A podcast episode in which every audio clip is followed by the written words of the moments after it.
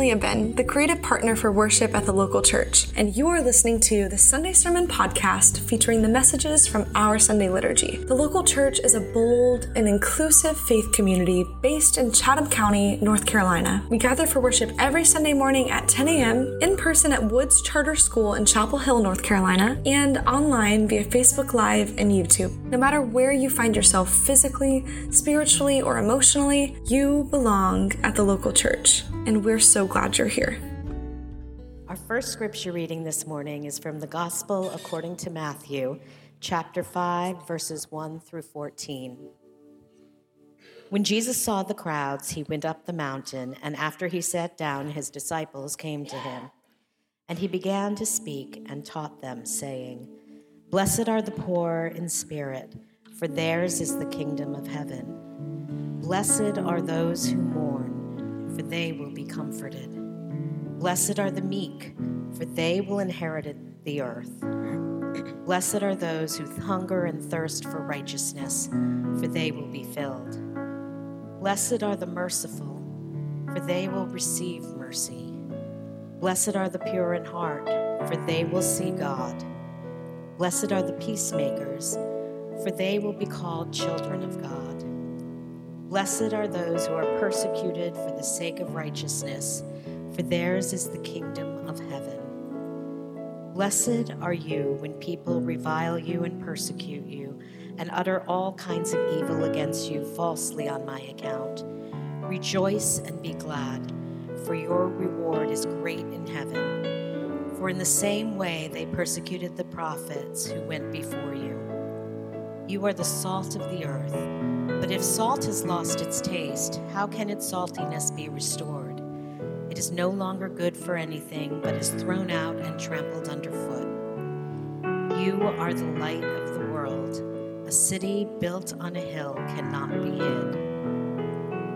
Our second reading is from Revelation chapter 21, verses 1 through 5. Then I saw a new heaven and a new earth, for the first heaven and the first earth had passed away, and the sea was no more. And I saw the holy city, the new Jerusalem, coming down out of heaven from God, prepared as a bride adorned for her husband. And I heard a loud voice from the throne saying, See, the home of God is among mortals. He will dwell with them. They will be his peoples, and God himself will be with them and be their God. He will wipe away every tear from their eyes. Death will be no more. Mourning and crying and pain will be no more, for the first things have passed away. And the one who was seated on the throne said, See, I am making all things new. Also, he said, Write this, for these words are trustworthy and true. This is the word of God for all of God's creation. Thanks be to God. You and I are reaching out over all our fear and all our doubt. Number signs, and family lines, and I will have your hand in mine. Over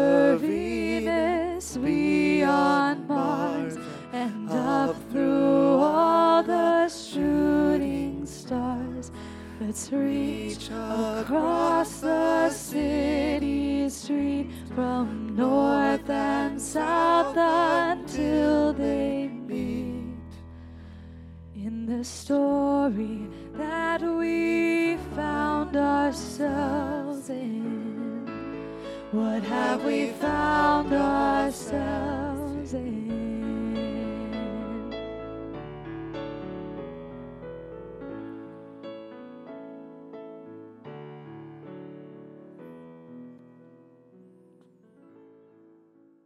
One of the best days of my life uh, could have been, could have been Friday, September 21st, 2007. I was a junior, James Madison University in Harrisonburg, Virginia, and on that day, which happened to be the International Day of Peace, Archbishop Desmond Tutu was on campus, set to give a speech at the JMU Convocation Center. I remember the buzz on campus. My professors were talking about it in class. It was a big deal, and it could have been one of the best days of my life, but it wasn't because I didn't go. I had only a passing awareness of Archbishop Tutu at the time. I didn't have anybody to go with. You can make an excuse for anything, so I just stayed home. And if you were to ask me today what one of my biggest regrets in life are, this one might be at the top of the list. It was only two years later, though, that I found myself sharing some space again with Archbishop Tutu, sort of. I was in Charlottesville, Virginia, on the lawn of Scott Stadium for a U2 concert. A friend had invited Natalie and me, and I had only a marginal knowledge of this band at the time as well. Um, and toward the end of the evening, U2 had just finished playing Walk On. You know, Walk On? And the entire stadium went dark, but then just moments later, the giant 360 degree screen that wrapped around the stage lit up, and I was met again by Archbishop Desmond Tutu, offering a prelude for the song One. This would kick off the encore. My life would be turned on end that night. Not only would this band become the soundtrack and soul for my life, but this man, Archbishop Desmond Mpilo Tutu, would change everything for me. On the screen, as the, began, as the band began to play the opening of one underneath, Desmond Tutu shared a message of resolve and resurrection, of promise and possibility, of beauty and fervent, steadfast hope. It was the first time that I'd heard a message that brought together faith and justice, and it's no hyperbole to say that it enlarged my heart and broke open my imagination for what it means, what it could mean to follow Jesus. That it's not just about right belief, but also about right action. And it helped me see that God can show up in the most surprising places and move in such mysterious ways. That night would prove pivotal. It's one of the best days of my life. Today, we continue a series on the saints that we're calling In Good Company. A lot of, a lot of tension there, building the anticipation. In Good Company. It's a, it's a series about uh, finding our people and remembering that we're not alone and about finding our place in a bigger story but first, if this is a series on saints, we have to ask the question what do we mean by saint? Because different traditions have different definitions of saint. We touched on this a bit last week when we kicked off the series with Saint Hildegard of Bingen, and you named some incredible saints in our midst Saint Jude, the patron saint of lost causes, Saint Anthony, the patron saint of lost things, Saint Francis, the patron saint of animals and creation. In our United Methodist tradition, we think of saints a little differently than our Catholic siblings. We don't canonize, there's no formal process for naming saints. Instead, for us, a saint is anyone from whom we can learn a little bit more about what it means to follow Jesus. And these can certainly include those who've been venerated in the Catholic tradition, like St. Anthony and St. Jude and St. Francis and St. Hildegard, but for us, it's also more expansive.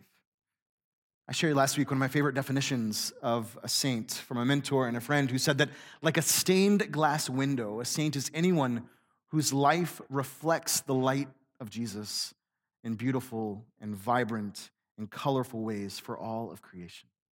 Like a stained glass window. For us, for us, a saint is anyone who has struggled with many of the same things that we struggle with, wrestled with many of the same things that we wrestle with, whose ordinary lives contain extraordinary courage and boldness and faithfulness, vision.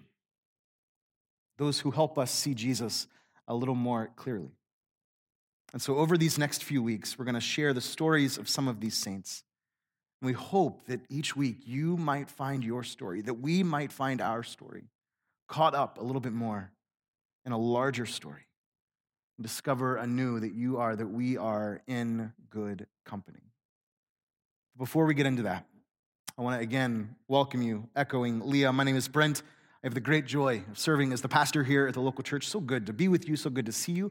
We hope for three things every time we gather. Many of you could probably say this with me by now, but we want you to feel affirmed and anchored and empowered. We say it every week because we mean it every week and we have such terrible memories, but affirmed in your beloved humanity, anchored in the good news that we share together each week, and empowered to take that good news to live out our mission, which is God's mission, God's dream to love where you are, affirmed, anchored, and empowered. And, and we give God thanks that you have carved out an hour ish of your time this week, and what we hope is the most important part of your week. Affirmed, anchored, and empowered. Wherever you are in your spiritual journey or on no journey at all, we say this every week as well that uh, uh, you have a place here at the local church. Uh, you are more than welcome. You belong. Um, and we thank God for each and every one of you. You're participating online this morning, that goes for you too. We're glad that you are here as well. As we begin, let's just be quiet for a moment.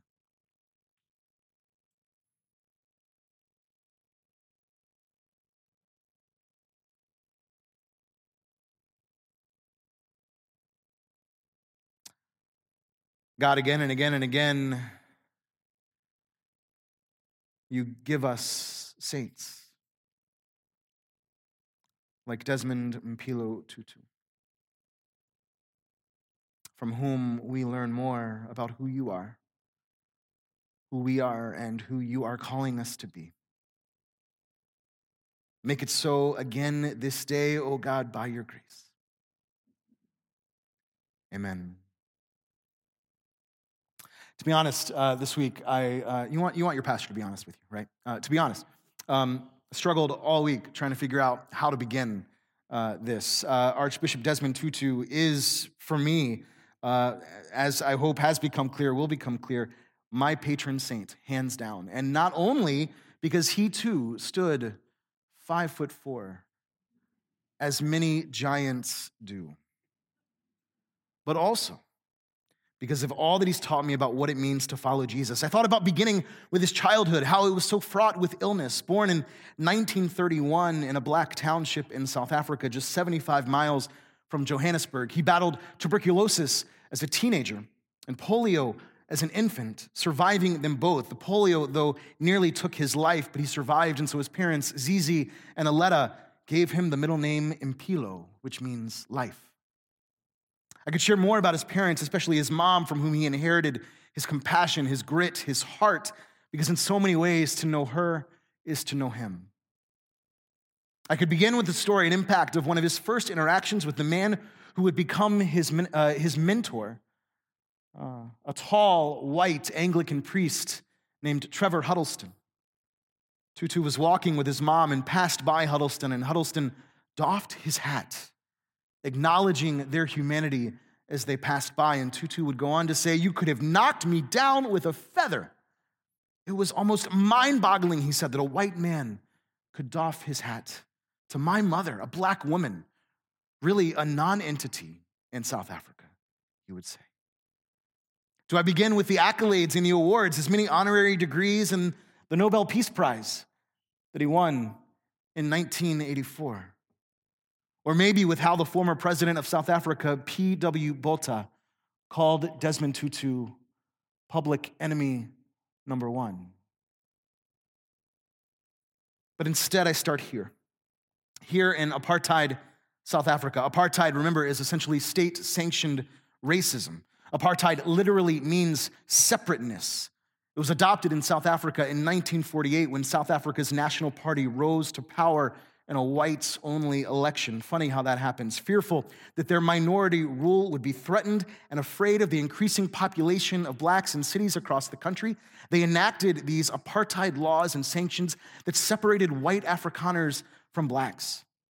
Many Afrikaners, in fact, used theology to justify these racist laws, claiming them to be God ordained, appealing to the natural created order of things. It's just how it's designed, they would say. As a result, among other consequences, black South Africans were no longer free to live in cities and were instead banished to small, infertile areas. Different education programs were implemented based on race that offered substandard education to black, Afri- uh, to black South Africans as a way to limit their potential and to control what they learned. And over the decades, tensions continued to mount, with white Afrikaners resorting to violence to squelch protests and potential uprisings. And one such massacre took place in the town of Sharpeville, where police shot and killed nearly 70 black protesters that day. We begin here here in the late 1960s against this backdrop at a university in South Africa where Desmond Tutu is serving as a chaplain. Students are upset, understandably, about the inferior education they're receiving and the poor quality of the instructors. And when they go to the head of the university to air their grievances, they're met with steely indignation and patronization. And so, in response, the students they form a peaceful protest, a sit down strike where they demonstrate for several days. And then one morning, as they protested, the loudspeaker blares across campus, telling all of the students who are protesting that they have been expelled from the school and need to pack up their things and leave by two o'clock. But they don't. And as they remain, a swarm of armored cars filled with police and guns and dogs hop out, quickly surrounding the students. The guns are pointed at the students, the dogs are lunging at them, attacking, injuring some of them. The stakes are high, the tension is thick. No one knows what's going to happen next. And that's when Desmond Tutu races across campus with a handful of other chaplains in his clergy gear the police try to stop him from entering the protest, but he shoves his way through and joins the students on the lawn. And what does he do when he gets there? He kneels down to pray, to bless the students, and to pray with them. Peter Story, former Methodist bishop in South Africa, prison chaplain of Nelson Mandela, dear friend of Tutu, tells a similar story about how he and Tutu once found themselves in a similar precarious situation, staring down the barrels of guns in the hands of soldiers. And that's when Tutu stops and looks at his watch and says, Oh, it's time to pray. And so they did. In both instances, rather than inciting or escalating, he stops to pray. In both instances, he offers peace. Peter Story would go on to say, recounting this incident, that it's difficult to shoot someone who's just prayed for you. And I begin here because it demonstrates something foundational, fundamental about Archbishop Desmond Tutu. Something that was, that was missing in much of the coverage of his death last December, the day after Christmas, when he died at age 90. While many memorials and obituaries and blog posts and, and, uh, and, and other coverage remembering his life celebrated his accomplishments, his tireless work for liberation, his legacy of peacemaking, all true. Few made mention, or did so only in passing, of how integral his faith was in all of it. He was a follower of Jesus first. His story, as ours does, is rooted in baptism. We begin here because this is where he begins. Desmond Tutu's abiding faith in God, his knowledge of Jesus as revealed in Scripture, his attentiveness to the Holy Spirit made everything else possible. I know I've told this story here, but it bears repeating. Bono asked uh, Desmond Tutu once uh, if it was hard for him to find the time for such prayer and meditation with all the work that he was leading, to which Tutu immediately responded, shot him a look, y'all, and then immediately responded, How do you think we could do any of this work without prayer and meditation? In fact, by one account, Desmond Tutu spent seven hours each day in prayer. So, what does this foundation make possible? Three things that we're going to touch on. Anchored in his faith and knowledge of Jesus, he led the work of forgiveness and reconciliation to help South Africa heal. He believed fervently that each and every person is made in the imago Dei, made for goodness in the image of God, inviting then the work of an enlarging heart. And three, he pointed relentlessly to hope, even in the most hopeless situations. That's all we have time for, those three things. But if you're up for coffee at some point, I could fill another few hours with material. But first, forgiveness and reconciliation. Let's get into that. Perhaps, uh, perhaps Desmond is remembering that God gives us the ministry of reconciliation, recalling Jesus' exhortation to forgive. Archbishop Tutu led the work of forgiveness and reconciliation in South Africa in the wake of apartheid, believing that there was indeed no future without it, no future without forgiveness. Once apartheid was dismantled in 1994, the nation had all sorts of questions about how to move forward, how to heal. There were two competing sides, essentially. The first one was, uh, was retributive justice. They wanted an eye for an eye, they wanted to make the perpetrators pay and go through the legal system. And on the other side were those who wanted to simply forgive and forget so that we can move on and keep going.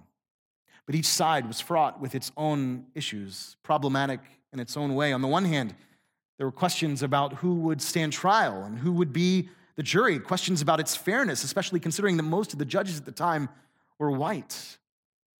But the amnesty option wasn't much better. To forgive and forget failed to honor the past and left it open to happening again. Tutu would say, quote, unless we look the beast in the eye, we find it has an uncanny habit of returning to hold us hostage. So instead, they found a third way, implementing the Truth and Reconciliation Commission. And in this process, amnesty would be granted, but only if the perpetrators were honest about the atrocities they'd committed. And it had to happen face to face in the same room with the victims or with their family. In this third way, there was honesty and accountability, and grace and forgiveness. All of it, all of it is required for reconciliation. And these stories, while difficult to hear, paved the way for something new to emerge in South Africa. It honored the pain of the victims, it honored their shared humanity, and it allowed for accountability with grace to the, to the perpetrators so that all could move forward. Tutu would often say, when you don't forgive, you feel it in your tum tum. When you don't forgive, you feel it in your tum tum. And what he meant there is that there's something uh, that a lack of forgiveness does to us. It eats away at us, corrupts us. It doesn't mean that we condone the action, but it instead opens us up to new possibilities, to seek justice, realignment, not, not through revenge, but through transformation. Tutu gave this example from the Truth and Reconciliation Commission about how this work brought about healing. He said, We had a young man, a black young man, who had been blinded by police action in his township, and he came to tell his story.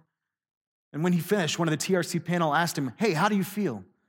And a broad smile broke over his face, and he was still blind, but he said, You have given me back my eyes. You have given me back my eyes.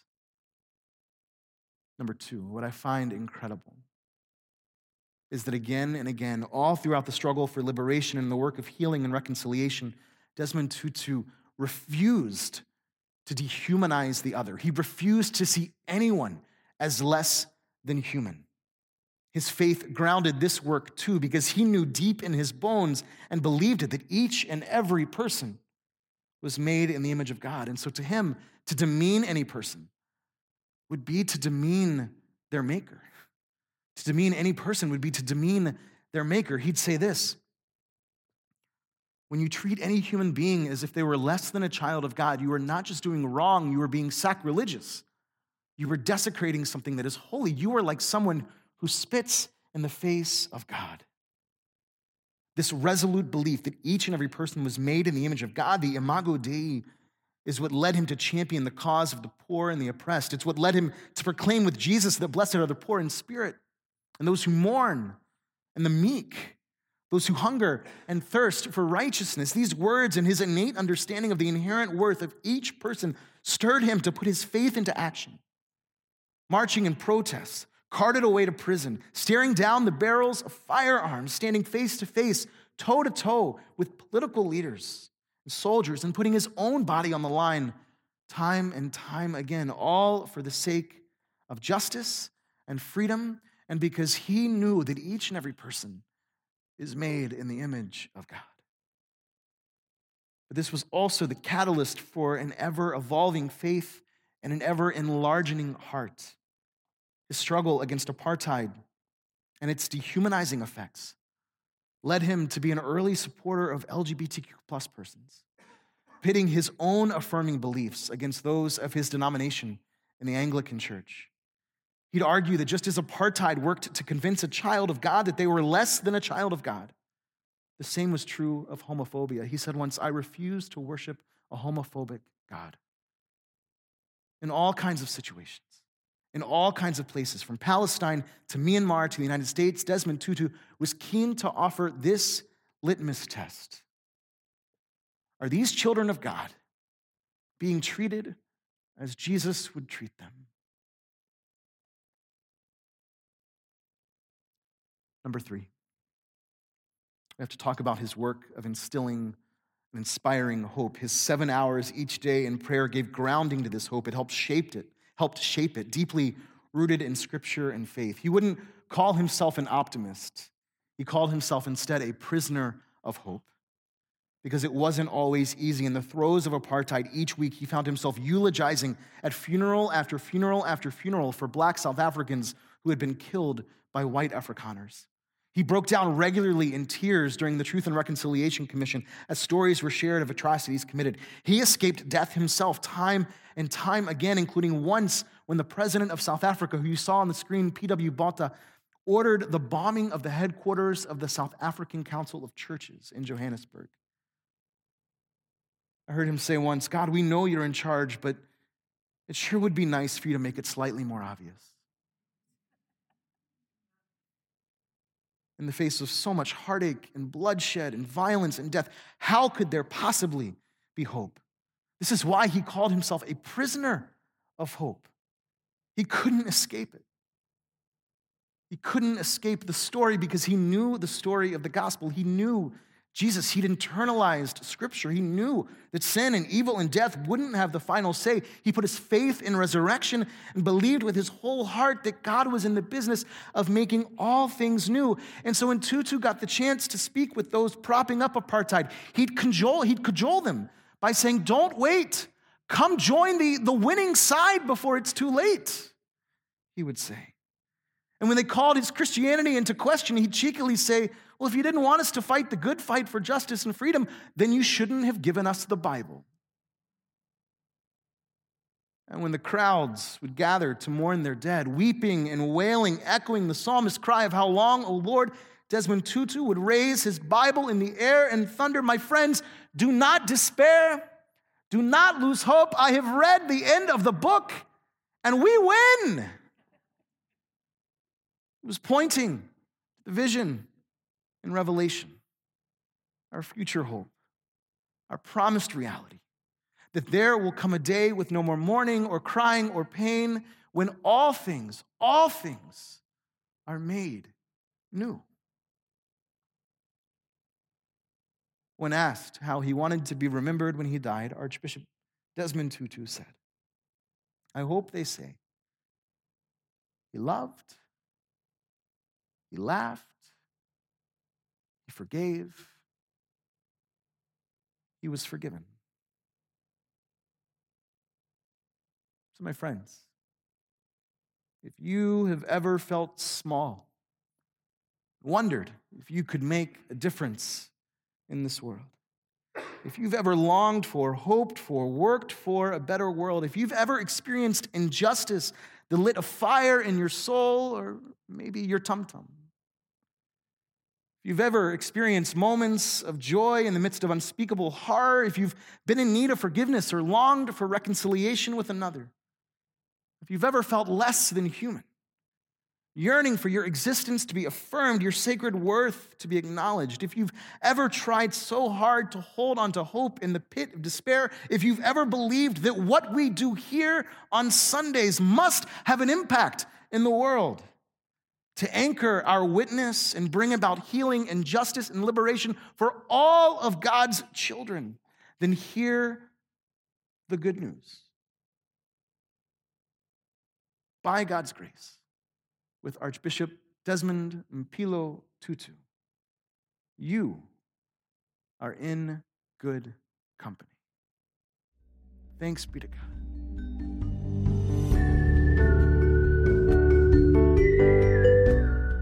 Hey, it's Leah again. If you love what you hear, share this episode or send it to someone who could use a little good news this week. We'd also love for you to leave us a rating or review on Apple Podcasts, Spotify, or wherever you listen. For more information about the local church, visit thelocalchurchpbo.org. You can also find us on Facebook, Instagram, and Twitter at localchurchpbo. Until next time, love where you are.